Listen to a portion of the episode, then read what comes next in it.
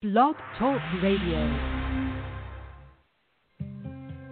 Welcome to Michigan Avenue Media and the World of Ink Network. This podcast was founded in 2011 by Marsha Casper Cook and Virginia Grenier. Their focus has always been on helping writers reach their dreams by having informative and entertaining shows. You will also hear the latest information on what's new and exciting in the publishing and marketing industry and the shows will also cover discussions on screenwriting, audiobooks, and movies. New to the shows will be the latest style and trends in fashion, as well as nutrition and how Pinterest can add just the right spark of attention you may need for your projects. So, sit back and relax and enjoy the show. You can find out more information about our shows and being a guest at www.michiganavenuemedia.com. Hi, everybody. Um, afternoon time, and it's time for Love is Love, and uh, it's going to be a great show. And I'm Marsha Casper Cook from Michigan Avenue Media. Good story is a good story, and we have a great guest today. Her name is Janice Jarrell, and uh, we have so much to talk about with her. I found her on Facebook, and I found some of the images. Well, actually, it was on uh, Instagram, so she'll tell you all about that. She does great blurbs, and it's really it's um, so interesting, and that's how I found her. So I called, I I texted her or emailed whatever, and I said, "Can we come on this? You know, can you come on the show?" And she will tell you all about herself. But let's see, I don't want to uh, forget about what uh, my next show. Um, I won't be. I, well, there's a couple during this week. It's a Jewish holiday, so I'm going to miss a few shows. But I'm having a show on the September 25th, and um, it's going to be a show about voting and um, a question about how important it is to vote. So I think um, you'll enjoy it. And wait, Sarah, Sarah's here, so I just want. I, Sarah, you're here, right? Hi, I've just explained. Hi, Sarah. Join. join Hi. How are you? Okay, I'm good. So we're on the air already, and I was just talking about uh, the show I'm having on the 25th of uh, September, and um, Martha Bishop, Martha Moran Bishop is going to be co-hosting with me, and um, her brother Jan will be on, and Jack Remick, and it's going to be how important it is to vote. So it will be on at four o'clock Eastern, three Central, on Friday the twenty fifth. And uh, as I said, let's see, next week I'll be off uh, for the Jewish holiday, and um, I'll be back after that. But in the middle here, that's what we're going to have the show on voting because it's really an important election. So uh, Marta's out there and Jack Remick, they have all their you know, I don't put those I don't put political at all on my Facebook, but we will talk about voting because it's really important this year. Okay, let's see what else I have. Oh, also one other thing, please wear masks. I don't want to forget that. And um, also, my thoughts are with everybody on the fires and the storms. I mean, I, it's just when you listen to the news, there's so much going on, and you know, they used to always think about Chicago. It was so cold, and I live here, and you know maybe there's other places to live, but apparently we're pretty good in Chicago. It's just very sad what's going on all over with the storms and the fires, and so I hope everybody stays safe. So, Sarah, you want to just tell everybody about you, and then we'll talk to Janice. Well, good afternoon, everyone. My name is Sarah Steele. I'm an attorney licensed to practice in the state of Georgia, um, but don't hold that against me. I am also uh, the mother of a wonderful little five year old who just started kindergarten.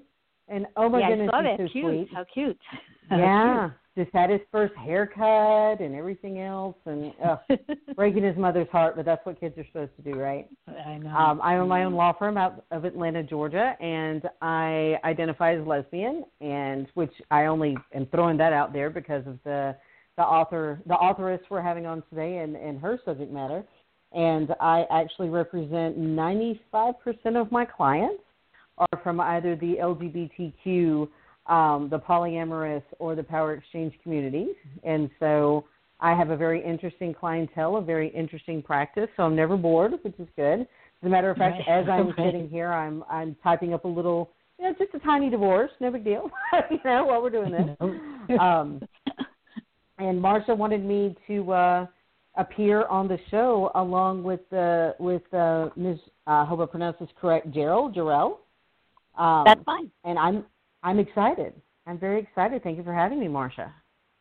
Oh, you're welcome. All right, so and let's okay, uh, Jan, as you like to be called. Okay, talk a little bit about yourself, and then we'll get into a conversation. You're you're very interesting, and you've got a lot of your personality here, and a lot of things uh, that you discovered early as a child that probably a lot of people don't ever think about.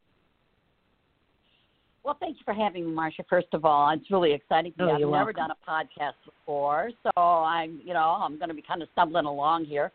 But yeah, But you it- did say you did. But you has- did your own show for. You did a show. You, all- you I did. own. I had, I had, uh, yeah, back in the day, I I read tarot cards for a living for 12 years, and during Oh, that wow. time, I Oh, had really? A TV show that, yeah, I know, I've been, I've done all kinds of crazy things. I love And that I tarot had a. We used to have a lot of people that came on to talk about that. That's like one of my favorite subjects is those cards. I I still love the tarot cards. I really do. I even I even had assigned different cards to my characters. So like, on. Anyway, that, I could get oh, on, Oh, that's a good- on that. That's a really good idea. Yeah, we're gonna have to have a show like that because I I, want. I want that again. I know I loved it. I loved it talking about that. But yeah, and but far as as, as being attracted to gay romance, uh, I, was attracted to it back when I was seven and eight, and nine years old. Back when I was watching Tom Corbett and his space cadets and combat and all these kind of things. I don't know if you guys remember that. Probably not. I I'll probably uh, um, showing my age here, but I always had a real warmth for the feeling of those male-male relationships. Now, back in the day, I mean, back then, we're talking late 50s, mid to late 50s. It, was probably illegal to be gay. I don't know. Now, our lawyer here could probably knows that better than I. It was probably illegal to be gay. I would think in a good part of the country. Uh, it has been for quite some time. It has, it has only become um, to where you cannot be criminalized for it since the 70s, I want to say. And of course, the marriage equality came about uh, in the the post 2010 era. And then, of course, there is still discrimination that goes on these days, although uh, sexual orientation is becoming a more protected class federally, um, but it is not absolute even yeah. still. Thankfully, and I That's why I'm and, and so yeah. So my attraction to that kind of romance wasn't something I was able to say a word about. And when I did write my little stories, which I did do even at maybe 11, 12, 13 years of age, I immediately ripped them up or burned them because if anyone had seen them, they would have thought I was a deviant and put me in a home someplace. Oh, geez. You know, it just Yeah. wasn't. You just didn't. You just didn't. Let alone, I mean, it was bad enough to be gay back then, but to be a woman and actually write about that kind of stuff, you, my parents Mhm. would have gone over, over the moon crazy. But Yeah. that's Absolutely. what I wanted to write, even back then. And I told no one about this, about this feeling that I had, although it was a fairly strong feeling inside me. And I remember the first time that I finally, as an adult, got on the internet and discovered Kirk slash Spock. And this was still back in the earlier days. I couldn't believe it that there was uh, there were other people who actually thought and felt. I thought that there was something wrong with me. That, that's what that's that. no- That's why that's a good thing about you know talking about this. You know, as time goes on, that people, uh, you know, now people talk about it. I mean, that's got to be horrible as a kid too, thinking this your whole well, life. it kind of was. I just, I just thought, you know, uh, well, me, and, and believe me when I tell you, I had no idea what gay men did together back then. I didn't know what a man and a woman did together back then. I was just, I was a country living on a farm in Michigan. I knew nothing except I knew what I liked. I knew what felt warm and good to me inside, and that that did. Although I'm certainly heterosexual, like you know, that would be my my I don't know, I don't know what you say, your chosen designation or whatever. Uh, you know, I still that was what I wanted to write about. Although you know, it took me 20 years to be able to feel free to do so. Once I discovered, you know, the whole Kirk Spock thing, and then the rest of the slash world in the I would say 90s, you know, late mid to late 90s, uh, you started to see more of that stuff on the internet. I began to see that I wasn't the only woman who wrote it, wanted to write it, or the only woman who wanted to read it. And now, of course, you've got a billion gajillion women writing it, and the other billion gajillion women reading it, and it's kind of gay romance is a big seller. I mean, Amazon's got tons of it. But back when I was coming Yeah, up, you know, I, I mean, I had shows years ago, and I just love is love, and that's the thing, you know, listening to your book that I'm listening on Audible, um, it's you really it, it if the names were different, it wouldn't even matter. You know what I mean? It, it No. you wouldn't know anything. You know, it's just a No. story, and the relationships are, you know, it's the same relationship. So I think that that's a good thing to talk about. So that's why I wanted every show because this is life now. I mean, this is how it is. When, You know, Sarah. when I first Sarah, started writing, I, it, Yeah, go ahead. I didn't write. I didn't write it that way, and because that's not the way I thought of it. Uh, and I wrote very, very bad slash fiction. The, when I first started writing it, it was stereotypical. It was bad. It was it was not worth reading. But I was fortunate in that um, there was a, a gay man named Stuart. His handle was Minotaur, who back in those days, back in the mid to late '90s, ran a, a put up a put up a website for and did panels for slash writers to teach us about gay sex and how it really worked and what gay relationships were really like. That we weren't dealing with, you know, these stereotypical fantasies we made up in our brain. We would have actual information and facts to go on. He put up a website that demonstrated everything, even, you know, with graphic images and everything else, not pornographic, but graphic so that we would understand parts of the anatomy, how the anal sex happened, how oral sex happened. He was a mentor to a lot of the early slash writers. That's when I kind of made the transition transition to thinking this isn't any different than writing heterosexual sex. It's just what the where the difference comes in is are you writing about sex or are you writing about two people who love each other? Yeah, And Minotaur is right. the one who kind of led me to understand that. This isn't about what part goes where. This is about how these two people feel and how they want to feel about each other. Sarah, do you, are you? I'm sure you have something you plan questions on this, and you know, uh, having your life was a lot different, but in a lot of different. Do you want? Do you have anything to talk about about that? Because I know. Do you want to discuss your life at all, or I does not bother me at all. Actually, there was uh, okay? So a point right. whenever Yeah, I think it'd be uh, an she interesting was concept.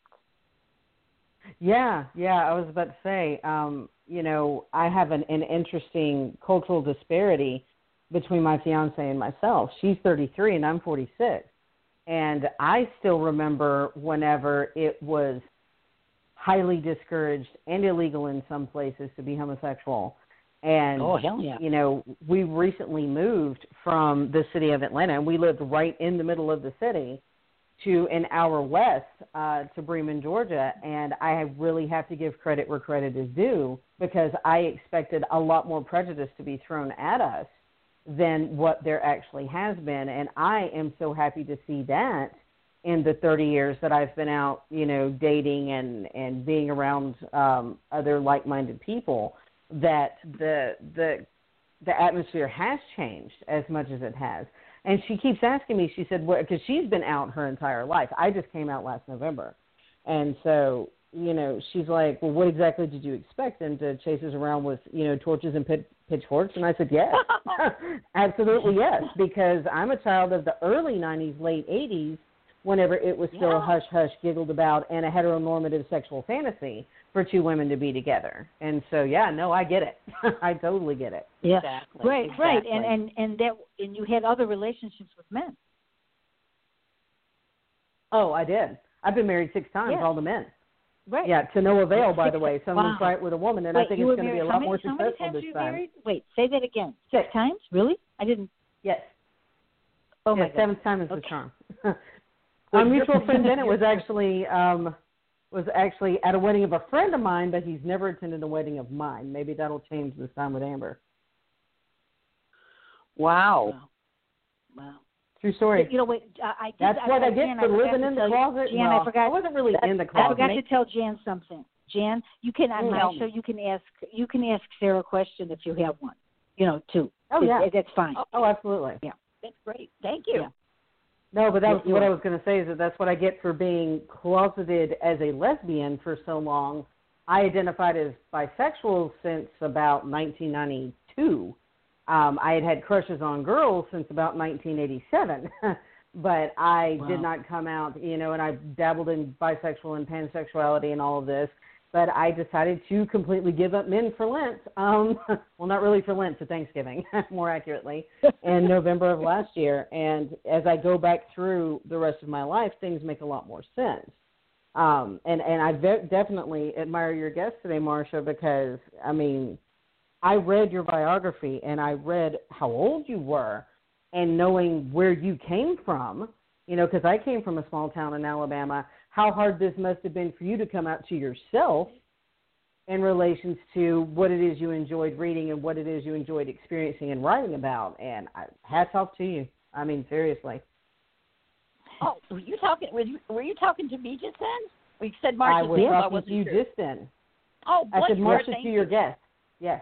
I live at, at one Yes. point in my writing, back when I was writing Slash, I got death threats because you know you weren't supposed bet. to write this, Right. And yeah, Wow. yeah. So I, I kind of buried myself in the Slash world for 30 years. I wrote it, and I finally had got bored and said enough's enough. I want to do my own characters. I want to I want to build my own world. Right. So I left the whole that and, right, and arena that's the thing. me. You, I mean, that's the thing. You did build your own world, and you know, in my but it is 70s. when you yeah, and when you're reading, but when you're reading these the book or listening to it like I am, really the story is a story, and that's that's the thing. You know, I think people look at a relationship and they go, "Oh my God," but really it's just love. It, it in a different way than they are used, To, but it, it's still love in a relationship and a story and a life. Is what your What characters was have. I'd really like to speak on behalf of, of lesbians everywhere. I can't speak for gay men, although I kind of can because they've been my best friends since I was about oh 19 or so. Um, the love isn't different, and and I will go ahead and just put that right on out there. Um, it is not a different kind of love. People love one No. another on the exact same Right. level as anybody else does, Exactly. gender and sexual orientation notwithstanding. I don't think you can write I- good gay romance unless you get that through your head. And if you still Right. are thinking, focusing on body parts and who's got different ones and where they're putting them, you're not getting it, and you're not going to write good, There good you go. Good stories. And what was Absolutely so. important to me with Love's Magic was the story, because these guys went through a lot, they experienced a lot, and a lot of it was was stuff I experienced in my own life, and I wanted to tell the story. And anytime these guys, and they're certainly do do go to bed together because they're healthy young guys and they are crazy about each other. But it Right. also moves the story along. They're not, uh, you know, I'm assuming they have a ton of sex when I'm not around that I don't write about. But I don't, you know, I write about the sex that has. That's a good way to look at it. Well, I mean, uh, yeah, I- they'd have to because, yeah, like I said, they're healthy young guys and they're crazy about each other. So, but the sex that You I know, want I- to write about is something that moves that story and that deepens that relationship. you know, years ago I had a show on with um, erotic um, publishers, and it was so funny because they were talking about they, um, and now they changed their, they're more like they went on to all all the way to the other side of you know very clean romance, and I don't I don't even know if they're still around right now, but it was so interesting because they were saying when they were writing, it was like almost they had to figure out the positions. Because I think it really that's what so like what you're saying makes so much more sense is that it's just what who cares the positions are but i mean you know and No. they were saying sometimes that when they were writing the two of them they would just talk you know two authors together they were, were trying to figure out these positions. Because you know some people write graphically that way but honestly i'm not even sure that the reader cares that much about that. They're caring about the story. So what you're writing is really what counts. It's it's the characters. It's the their life. The, the the the the sex scenes that I write don't just touch these guys physically. The ones that I write about, and like I said, I assume they're having a ton of sex when I'm not around. Are that's why i like i are love the it moments that move, great way to put and then it are the moments it. that move them spiritually. Are the moments that move them on levels beyond the physical that draw them together and give them new understanding about their their relationship and about themselves. Yeah. That's the that's the sex I want to write about. And I do write it. That's what's so interesting. Yeah, no, that's so interesting. I mean, it is because you know, to you know, and and very brave. You know, um, I mean, it, really is, and especially you know, Oh, at my you age, know, it's not brave anymore. It's get it in before you kick. oh, no, it's not about brave. I was brave when I first started writing Slash. Now I'm Yeah. just I want to get it as much of it written as I can of the stories that were inside me all those years when I was writing somebody else's characters. You know, while I'm still here, I want to value every day, and I want to do something every day to push that agenda forward for myself. Just like getting Absolutely. these audiobooks out there. That was a bucket list thing for me, having an audiobook on a book on Audible.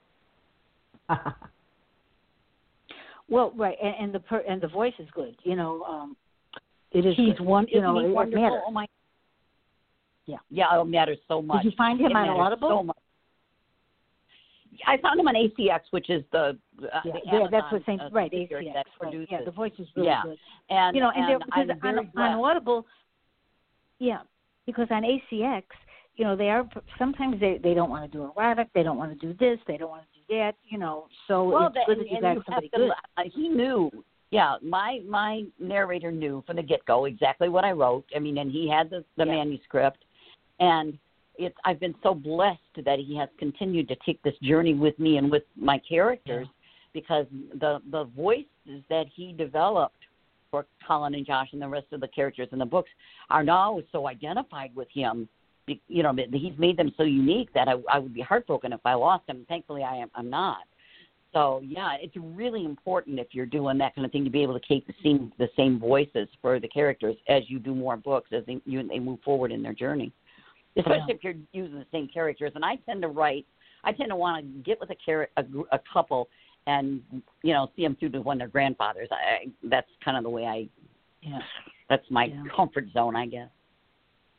yeah. And Sarah, I'm still getting it. Can't get over the fact I didn't know you were married six times. So you really have some kind of life there going. You have a lot. You This have a lady's got lot. some experience, doesn't she? Whoa. well, there's a reason why I'm a divorce attorney, Marsha. Yeah. Yeah, you know, it's really not as hard as one might would think to accumulate that number of marriages, especially whenever you're young and at the same time don't put up with people's crap. and let me Yeah. tell you something, if I see my relationship going 90 miles an hour towards a brick wall and I can avoid hitting it, that's exactly what Yeah. I'm going to do and that's pretty much I mean, I have very good and valid reasons for every single one of the marriages and for every single one of the divorces, and I regret none of them, marriage or divorce. Well, no, Well, no. I mean, you to, to take that attitude. You know Yeah, that you're not going to put up with the crap. Because I put up with crap for years, and Yeah. and I'm sorry that I did so. And I'm I'm glad to know that you didn't. Well, and that's kind of the the example I had. My parents have been married. Oh goodness gracious! I think this year was sixty years, and Wow. you know, Mazel Tov to them. But I wouldn't Yes. have put up with either one of them for as long as they put up with each other. So maybe it was good they found each other. I don't know, but I'm going to tell you right now, there would have been some dead hard stops in uh, two or three different parts of their marriage. And yeah, no, and like I said, maybe it's fortunate that they found each other, or maybe I don't know, they took two people off the the, the dating court that nobody else needed to be with. I don't know, and they'll be the first ones to tell you this, by the way. I'm not talking out of the side of my mouth. Um, but yeah, I my mother always told me, you know, this is what you do to satisfy a man, because of course that was the heteronormative ideal I was raised with. But you know, at the same time, do as you will, but take no crap, you know, sort of thing. And I never have. It's just Good for you. just not in my makeup. Well, I think good that's really a good thing, and I think that's you know that that applies to so many you know, and that you know we touched on this a few times. That I think I I'm, I think even Sarah we talked about this on one of the shows I was on with you about be, because of COVID. You know, people are having relationships and they are it's abuse is right in the Mhm. front there because everybody's at home too much with each other Absolutely. and and that's that's sad. So I mean, having guts to create a new life for you is hard for women to do and men. So I think that um, with this going on now, I think people just stay where they are, even though it's a very bad life for them. You know, and listening to what we're talking about now, I mean, it's important that people, men, women, know not to in a relationship like that because that can't be good for anybody. or anybody that's the victim of domestic violence. You know, since we're talking about um, gay love and romance and gay relationships, that's actually one of the smallest and underrepresented communities that are out there as far as help with domestic violence. is um, is the the gay male community. You know, because I- 2 I'm women beating on each other, okay, that's that's something people can kind of sort of wrap their brains around. You know, uh, a man beating on a woman, absolutely. But whenever you get into gay men or gender nonconforming people, like non-binary, uh, genderqueer people, um, especially trans people, I mean, it, yeah, it can get. It, I, I mean, I'm uh, I'm the treasurer. No, I'm not the treasurer. I am the treasurer. Excuse me. I'm so sorry. I was going to say secretary there for a second. I'm the treasurer of an organization here in Georgia called the Anafiel House and we specialize in helping people that are in domestic violence situations that want out that can't get help from traditional sources because they are either trans or gender nonconforming or in a power exchange relationship or in a polyamorous relationship. And you would be shocked, ladies, shocked at the number of human beings out there that go on and have to put up with this just because they don't fit the heteronormative type. Well, and that's- so that's that's good why I'm very proud to be and- part of the Anafiel House and the work that we do. Yeah, that's Mhm. what's great work to be doing for sure. Because right I, you know and you know i mean certainly writing you know nice sweet stories is really nice too though in a lot of ways you know with depth to the characters but still a nice story. You know it you know i mean i think with writing you know i think it, it people are sometimes they don't want to write a certain character or they don't think they can push the way you know let's say that you did jan i mean you know on levels that you know and they don't want to do it because they think maybe they shouldn't. I mean it seems to me and you just from even reading you listening to some of it you have the guts to let your characters just go. And you have it none of that bothers you. Even in your blurbs that you get- put out. what you, you even in the blurbs that you put out second you're book. swearing really, in the I really beat the hell out of him the second book. you had I didn't get there. So you have that?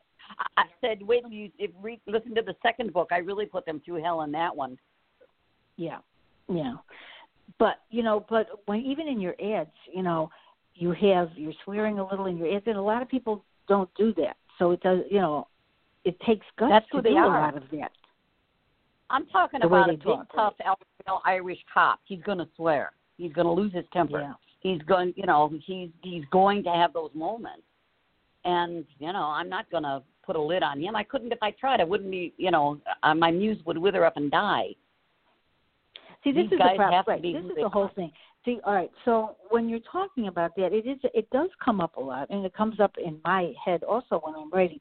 Because if I'm writing a regular story like a romance comedy, and I'm thinking, well, they really want to swear, and I'm thinking like, so I mean, I swear. So it's like then I hesitate, thinking, oh, should I do that? Because then you get yourself in another category. And see, this is what's bad about writing now.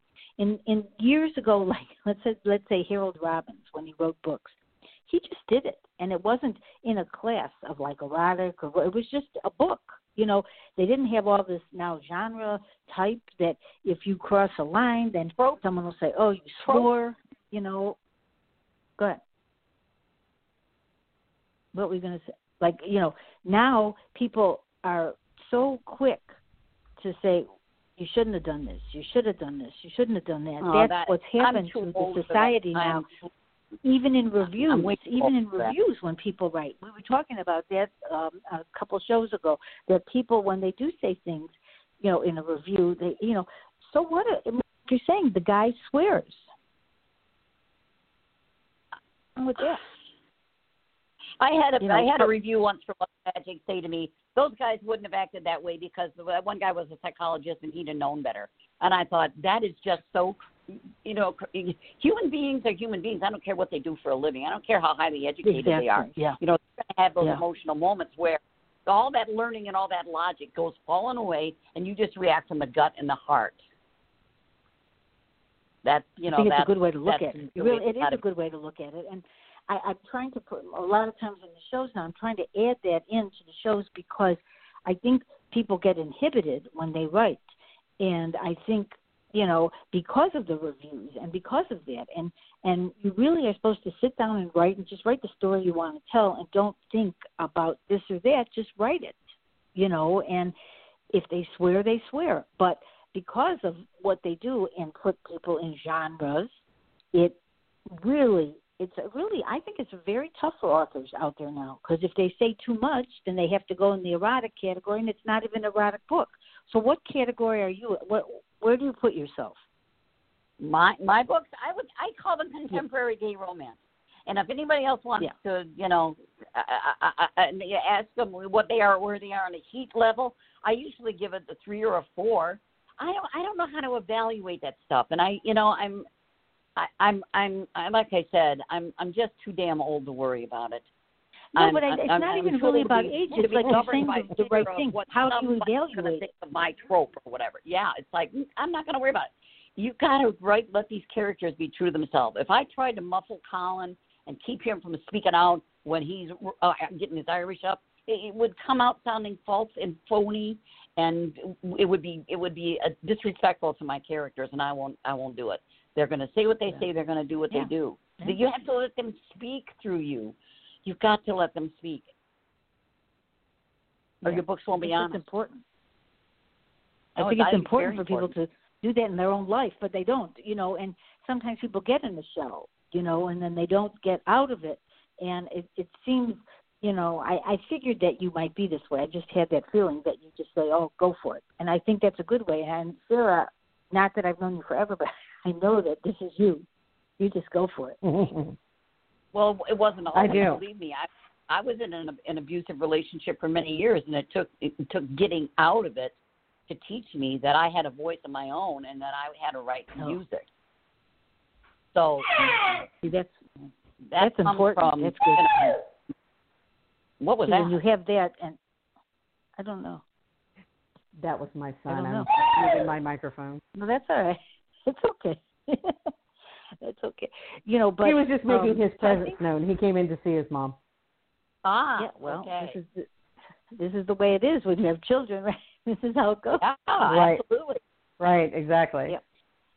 So, so you were in an abusive relationship. So, uh, are you are, are you you're out of it now? Thank God, right? Me, oh, be out of it for you know thirty years out of it. You know, Oh, all right. you know, I left Yeah. it like if I- yeah, yeah. It's almost it's almost thirty years, but I was in it long enough to to figure out that you know nobody can nobody can do this to me unless I permit it, unless I allow it. You know, I there has to be some level of consent before I let somebody treat me this way. You know, and I have Absolutely. to I have to be the one to say absolutely not. You can't do this anymore. You know, it had to be me Yeah. making that step. And that's one of the reasons why in Love's Magic I write about, you know, that kind of that kind of assault. Because mm-hmm. I wanted, you know, these guys, you know, maybe myself through them to find some kind of healing for those kind of situations. Because they've suffered it too on various levels. Some psychological. Well, so you have a lot of books, though. You also wrote other books. So, but and Me? Yeah. apparently apparently going to be writing more. Yeah, I am. I actually the last one I wrote, my my main character went to law school. I should have I should have been I should have been talking to our lawyer here. Right. Oh yeah, I would have loved that. Well, I'll be yeah, happy because to send you you, know, a I code. mean, go ahead. Go ahead. I was going to say I'd be happy to send you a copy if you want to read it. Tell me how well I did. That would be my honor and privilege. Bless your heart. I love it. Yeah.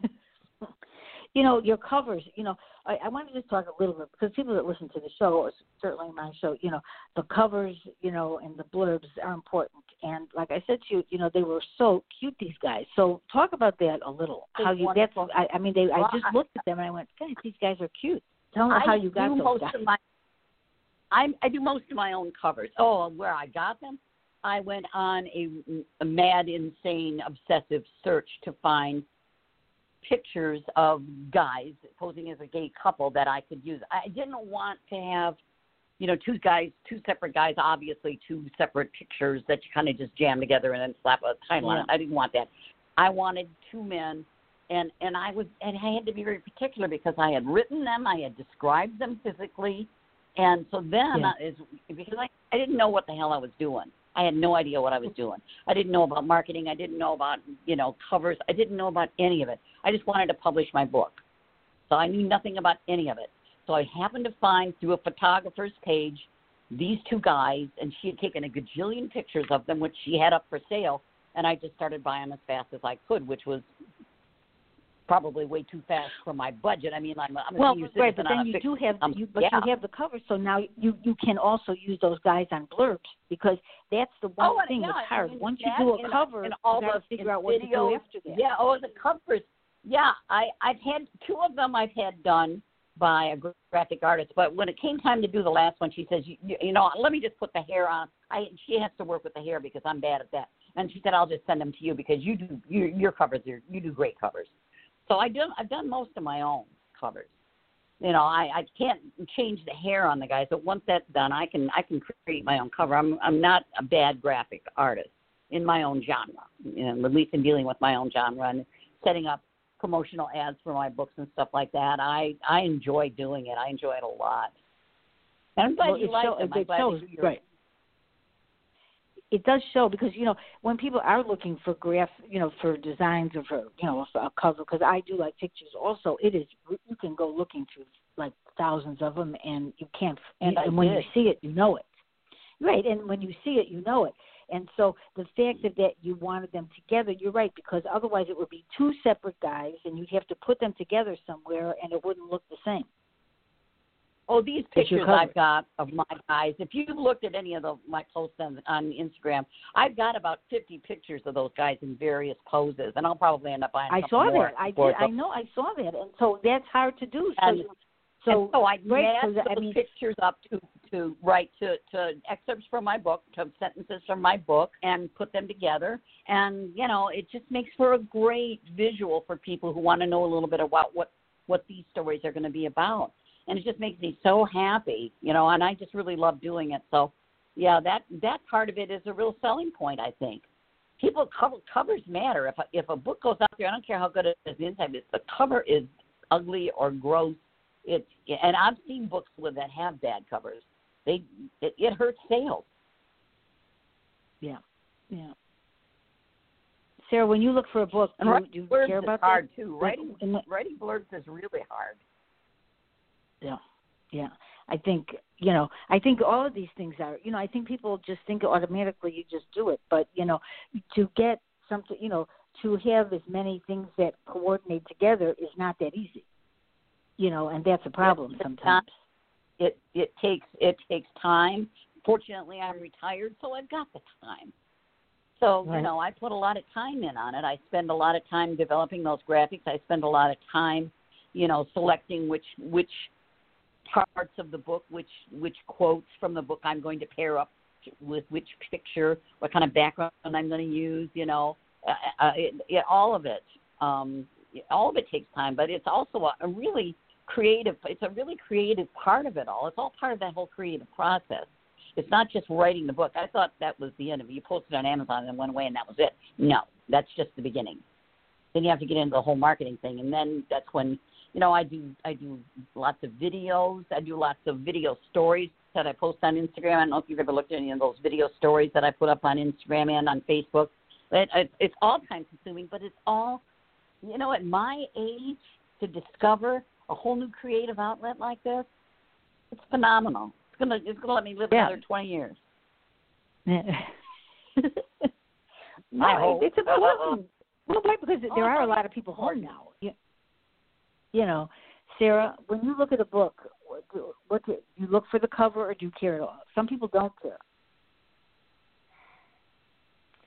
It really depends on what it what it is that I'm pursuing. But I will say this: I, as my mother would say, I'm like a monkey. I like shiny things. If there's a shiny pretty on it, then I'm going to be more inclined to purchase it. It's it's really true. I, I consider myself a well-read, highly educated uh, woman. But if it's pretty, then yeah, it helps. It definitely helps. Oh, my Yeah, boys are see, very yeah. pretty. You gotta go look. Yes, they they are. are very They pretty. are. Listen, they are. You know, and you know, I I was before um we got on the air. I asked you if you saw Brothers and Sisters. It was uh, with Sally Field. She was a um family story, Yeah. you know, with uh, and it was so good and the relationships between the two men that are in it, uh, you know, I you think about it because it's like 15 years ago or more. I think that that, I, that show was on. I, Wow. and they were very yes, they were very. um I and, you know, it.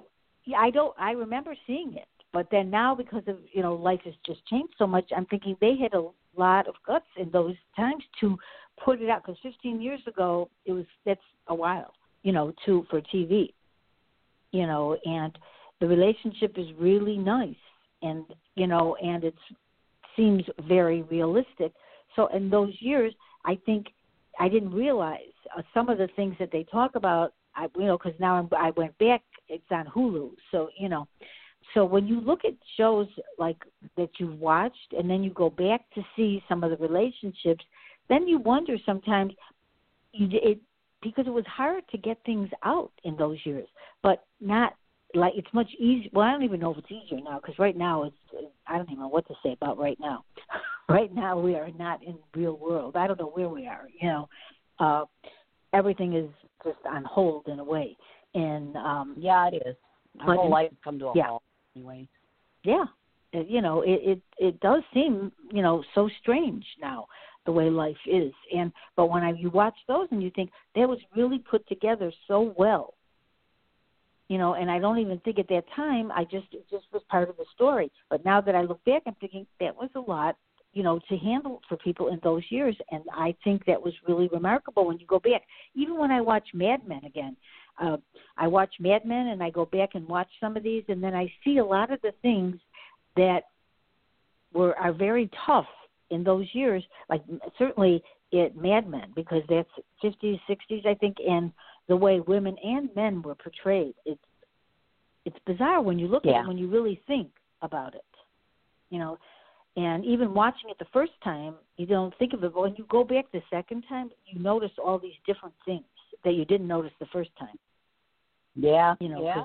naturally you, it's all in a row. You know, because it's not like they had one episode a week later or they skipped a couple of weeks. This is your one on top, top of another. Um, so I think that you know a lot of people are watching a lot more movies and Netflix and things like that, and going back and seeing something Yeah. and learning different you know ways. Certainly authors are, I think, and people that are interested in movies, you know, to how they get things out there. So I think you know, and you you're doing a series, and so how how many do you think you have in you for this? You mean with the same characters? Well, Yeah. I'm going to keep writing until I can't write anymore. I mean, I just got Colin out of law school. Now I'm I'm got a germ of an idea in my mind about him becoming an assistant district attorney, and Joshua is going to school to be a forensic psychologist. And maybe I'll write a mystery and they can work together. And I'll have to ask my lawyer if that makes sense.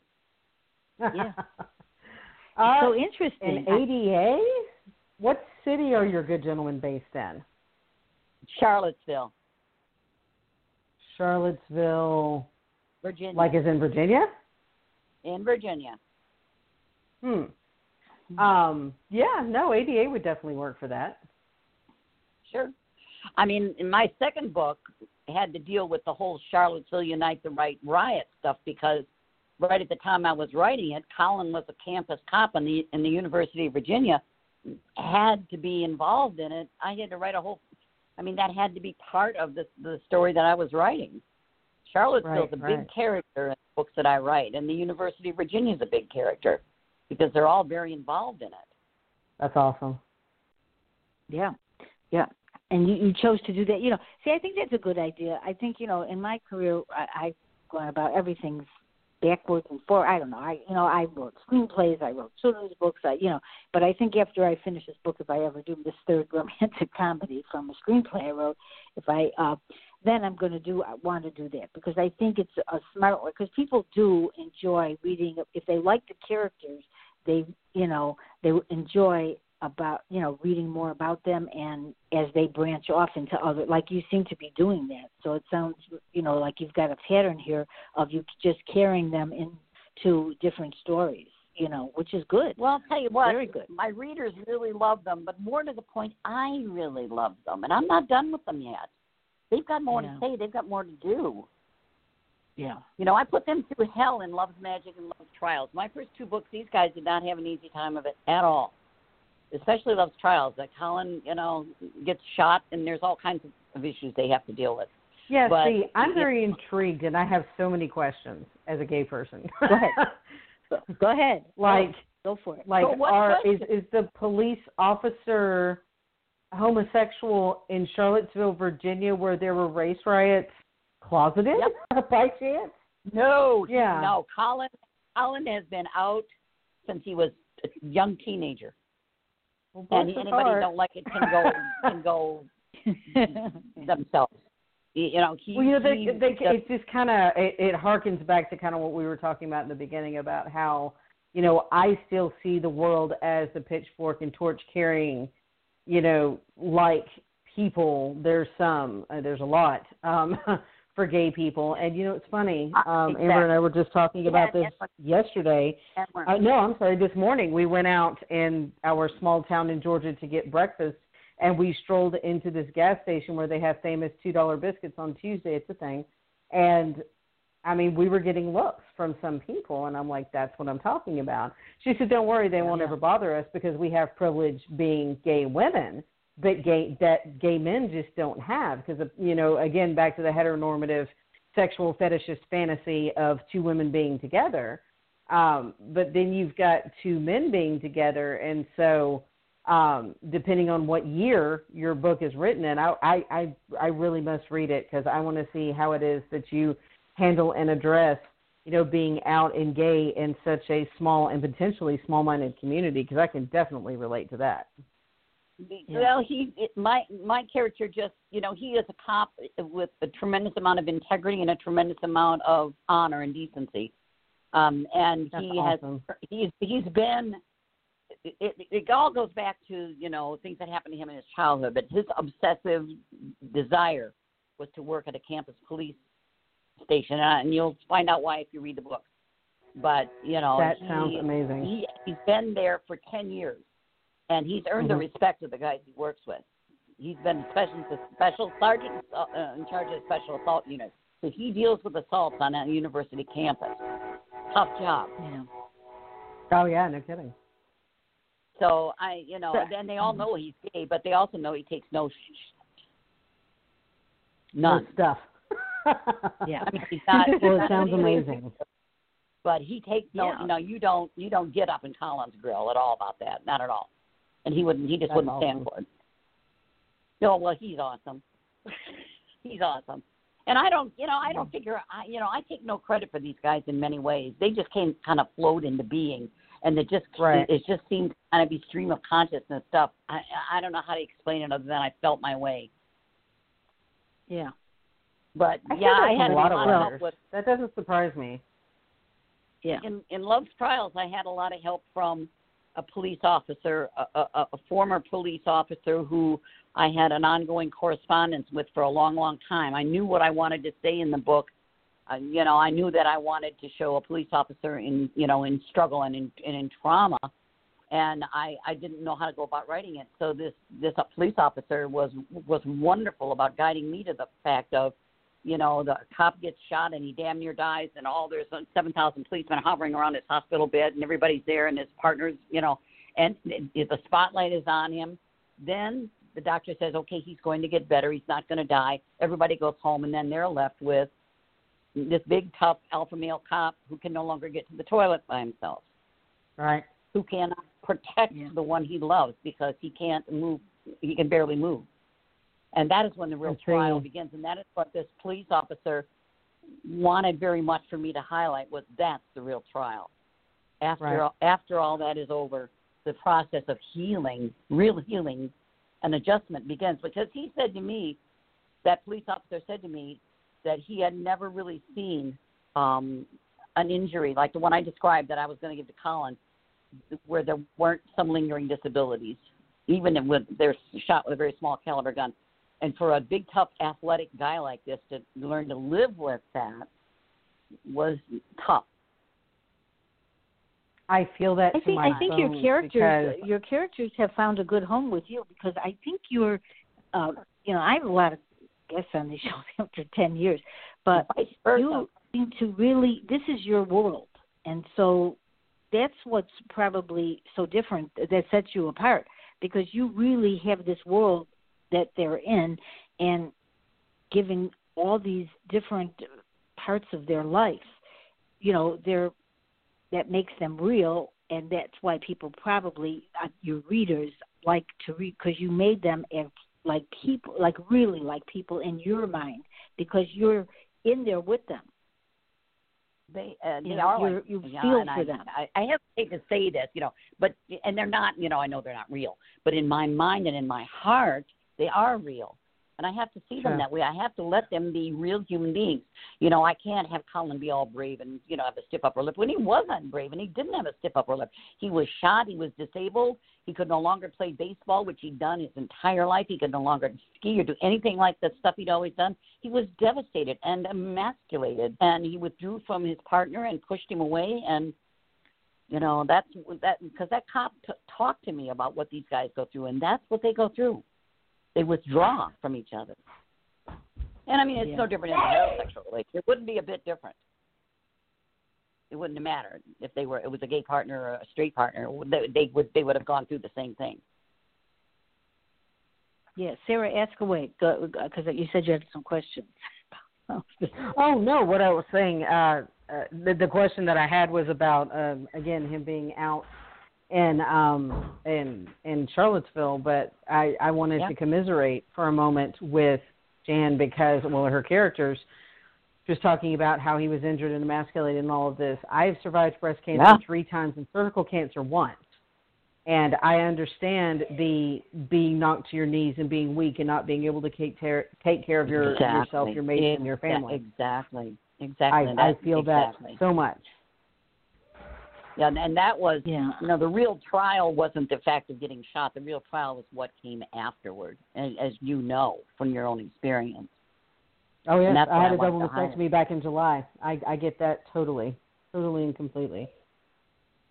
Yeah, I think right, and then you know because you know when you're writing, I mean the realistic part of it. See, that's that's the whole thing. You know, I think that people that's what happens sometimes. They try to stay just in, you know, the genre, and they don't like they don't move away. Like if you, they- just stay with the love part, but then there's more to it because there's life and things that happen to you Yeah. you know that isn't just love it's just all it's about something that's you know that could tear you apart so i think you know you seem to move on to you know besides just being two characters in love it's about their life real life you know and not exactly. just exactly. in bed like people say they're looking see that's oh, the God, thing no, i think when people no. think you go like oh gay romance they go like well yeah but no. it's in, like in, life. in love trials they couldn't they, they, Colin wasn't capable of of that for quite a while he was you know he was lucky he went you know he yeah, couldn't even walk because in life alone- that's what so happens to was- people.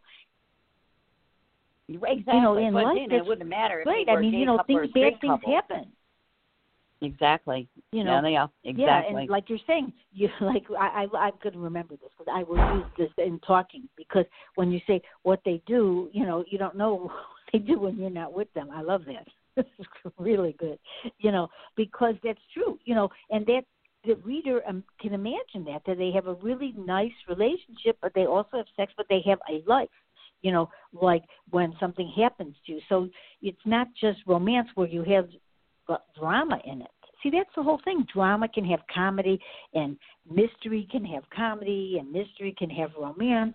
But I think because it puts people in a genre, according to like Amazon. Do you, are your books on KDP or or are your books at Barnes and Noble and Oh yeah, else? oh yeah. I mean, uh, I for every one of my the first three novels that I wrote, I wrote a, a companion book of short stories because these guys never stop talking.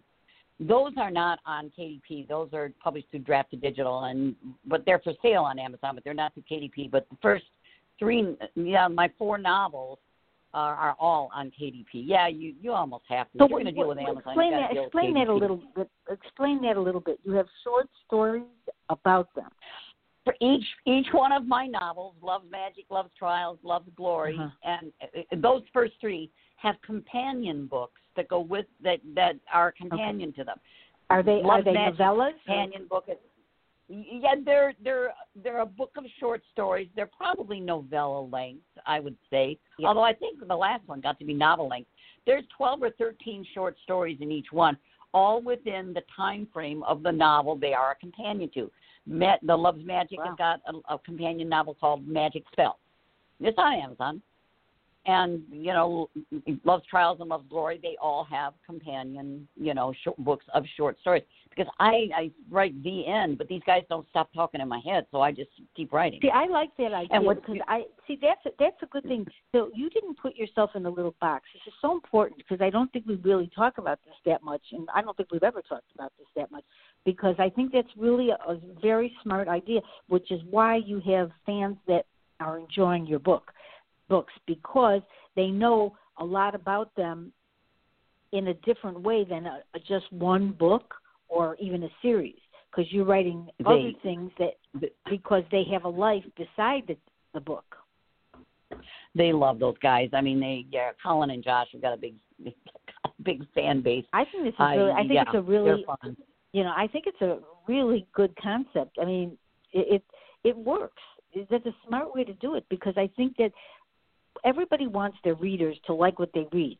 But then in the meantime, like let's say you're writing one book and then you're writing another. What do you do in the middle? Your characters, what do they do? They don't. Yeah, they don't just They don't. they don't just lay down and yeah. See, I, I like that concept. That's what I think I'm going to try that myself because I have all these stories in my head. That's what ruins my writing sometimes because I have so much in my brain, and then I'm writing notes about another story or adding on, and then but you have made short novellas for whatever you're thinking about. Right, and those are are published through draft to digital because I sell them for ninety nine cents, and Amazon won't let me get away with that. So I, I sell them through draft to Yeah. digital, which means they cannot be on KDP, and they're for sale not just on Amazon. If you go through KDP, you can only sell on Amazon. These books Yeah, are for know, sale right. for on Mhm. Apple and Yeah. No Barnes and Noble and the the the three Yeah. short books of short stories. You can buy those on a lot Yeah, of different platforms. I know, I know, yeah, I know. See, that's the whole thing. I mean, so uh, you have a very good concept in what you did. I'm really glad that you came on today because I really like what you Oh, said because you. it's a Sarah, it's, if it's you more than just me on on Instagram or Facebook and, and message me so I can no. I want you, a copy definitely want you book. to come on again because I do know somebody. I do Oh, know I somebody that, be glad to. that wants to do a story about this too. Also, so I hope you'll come on again. And Sarah, I think you like this kind of conversation. This is interesting. Absolutely. She's a I'm very interesting woman, and I already am in about, love you know, with Dave Colin and Josh. So Yeah. Yeah. Yeah. I really like. I, I mean, I do like what you've done, and I think it's. You know, I'm going. to You've given some very good points today. You really have, because uh, I will be discussing that later on, in- on other shows also because it's Thank you for having me, Marsha. I really appreciate it. Oh, you're welcome. I, Thank know, you for where can me. people find you? Where can they find you? Because I'm going to go look up Uh, more too. on, I, on know, Facebook, on on Instagram. I'm on Facebook. I'm on Instagram. I'm on Pinterest, Pinterest, although I don't post there as much as I do. I'm I, I, I am on Twitter. Mostly Facebook and Instagram is where I post a lot of my uh, my video stories and my you know the ads that promote the work. And a lot of those have video and audio with them as well. As you've seen. I really like your. I, I mean, I like your ideas, your concept, and I think you know it makes it does set you apart because uh, I some of the ideas you have are very smart. I mean, they are. That's you know because you you really that's how you get an audience. I think. And the other thing is, you know, t- I think people when they're listening now try to read other types of stories. Don't put yourself in a little box where you don't read anything else or don't look at another author. You know, I mean, I'm always looking around and I see things and I find it interesting. So don't Thanks, just Sarah. stay, you know. Sarah just friended me on Facebook. On, Yeah, yeah. Uh, I mean, Sarah, uh, you know, she, you know, this is an interesting topic, and and I think people should realize that just read the book. If you see something that interests you, don't just go like, oh, I don't read. Like they do. Oh, like I have a lot of horror shows on. They go, oh, I don't, I can't do horror. You know, what do you mean you can't read horror?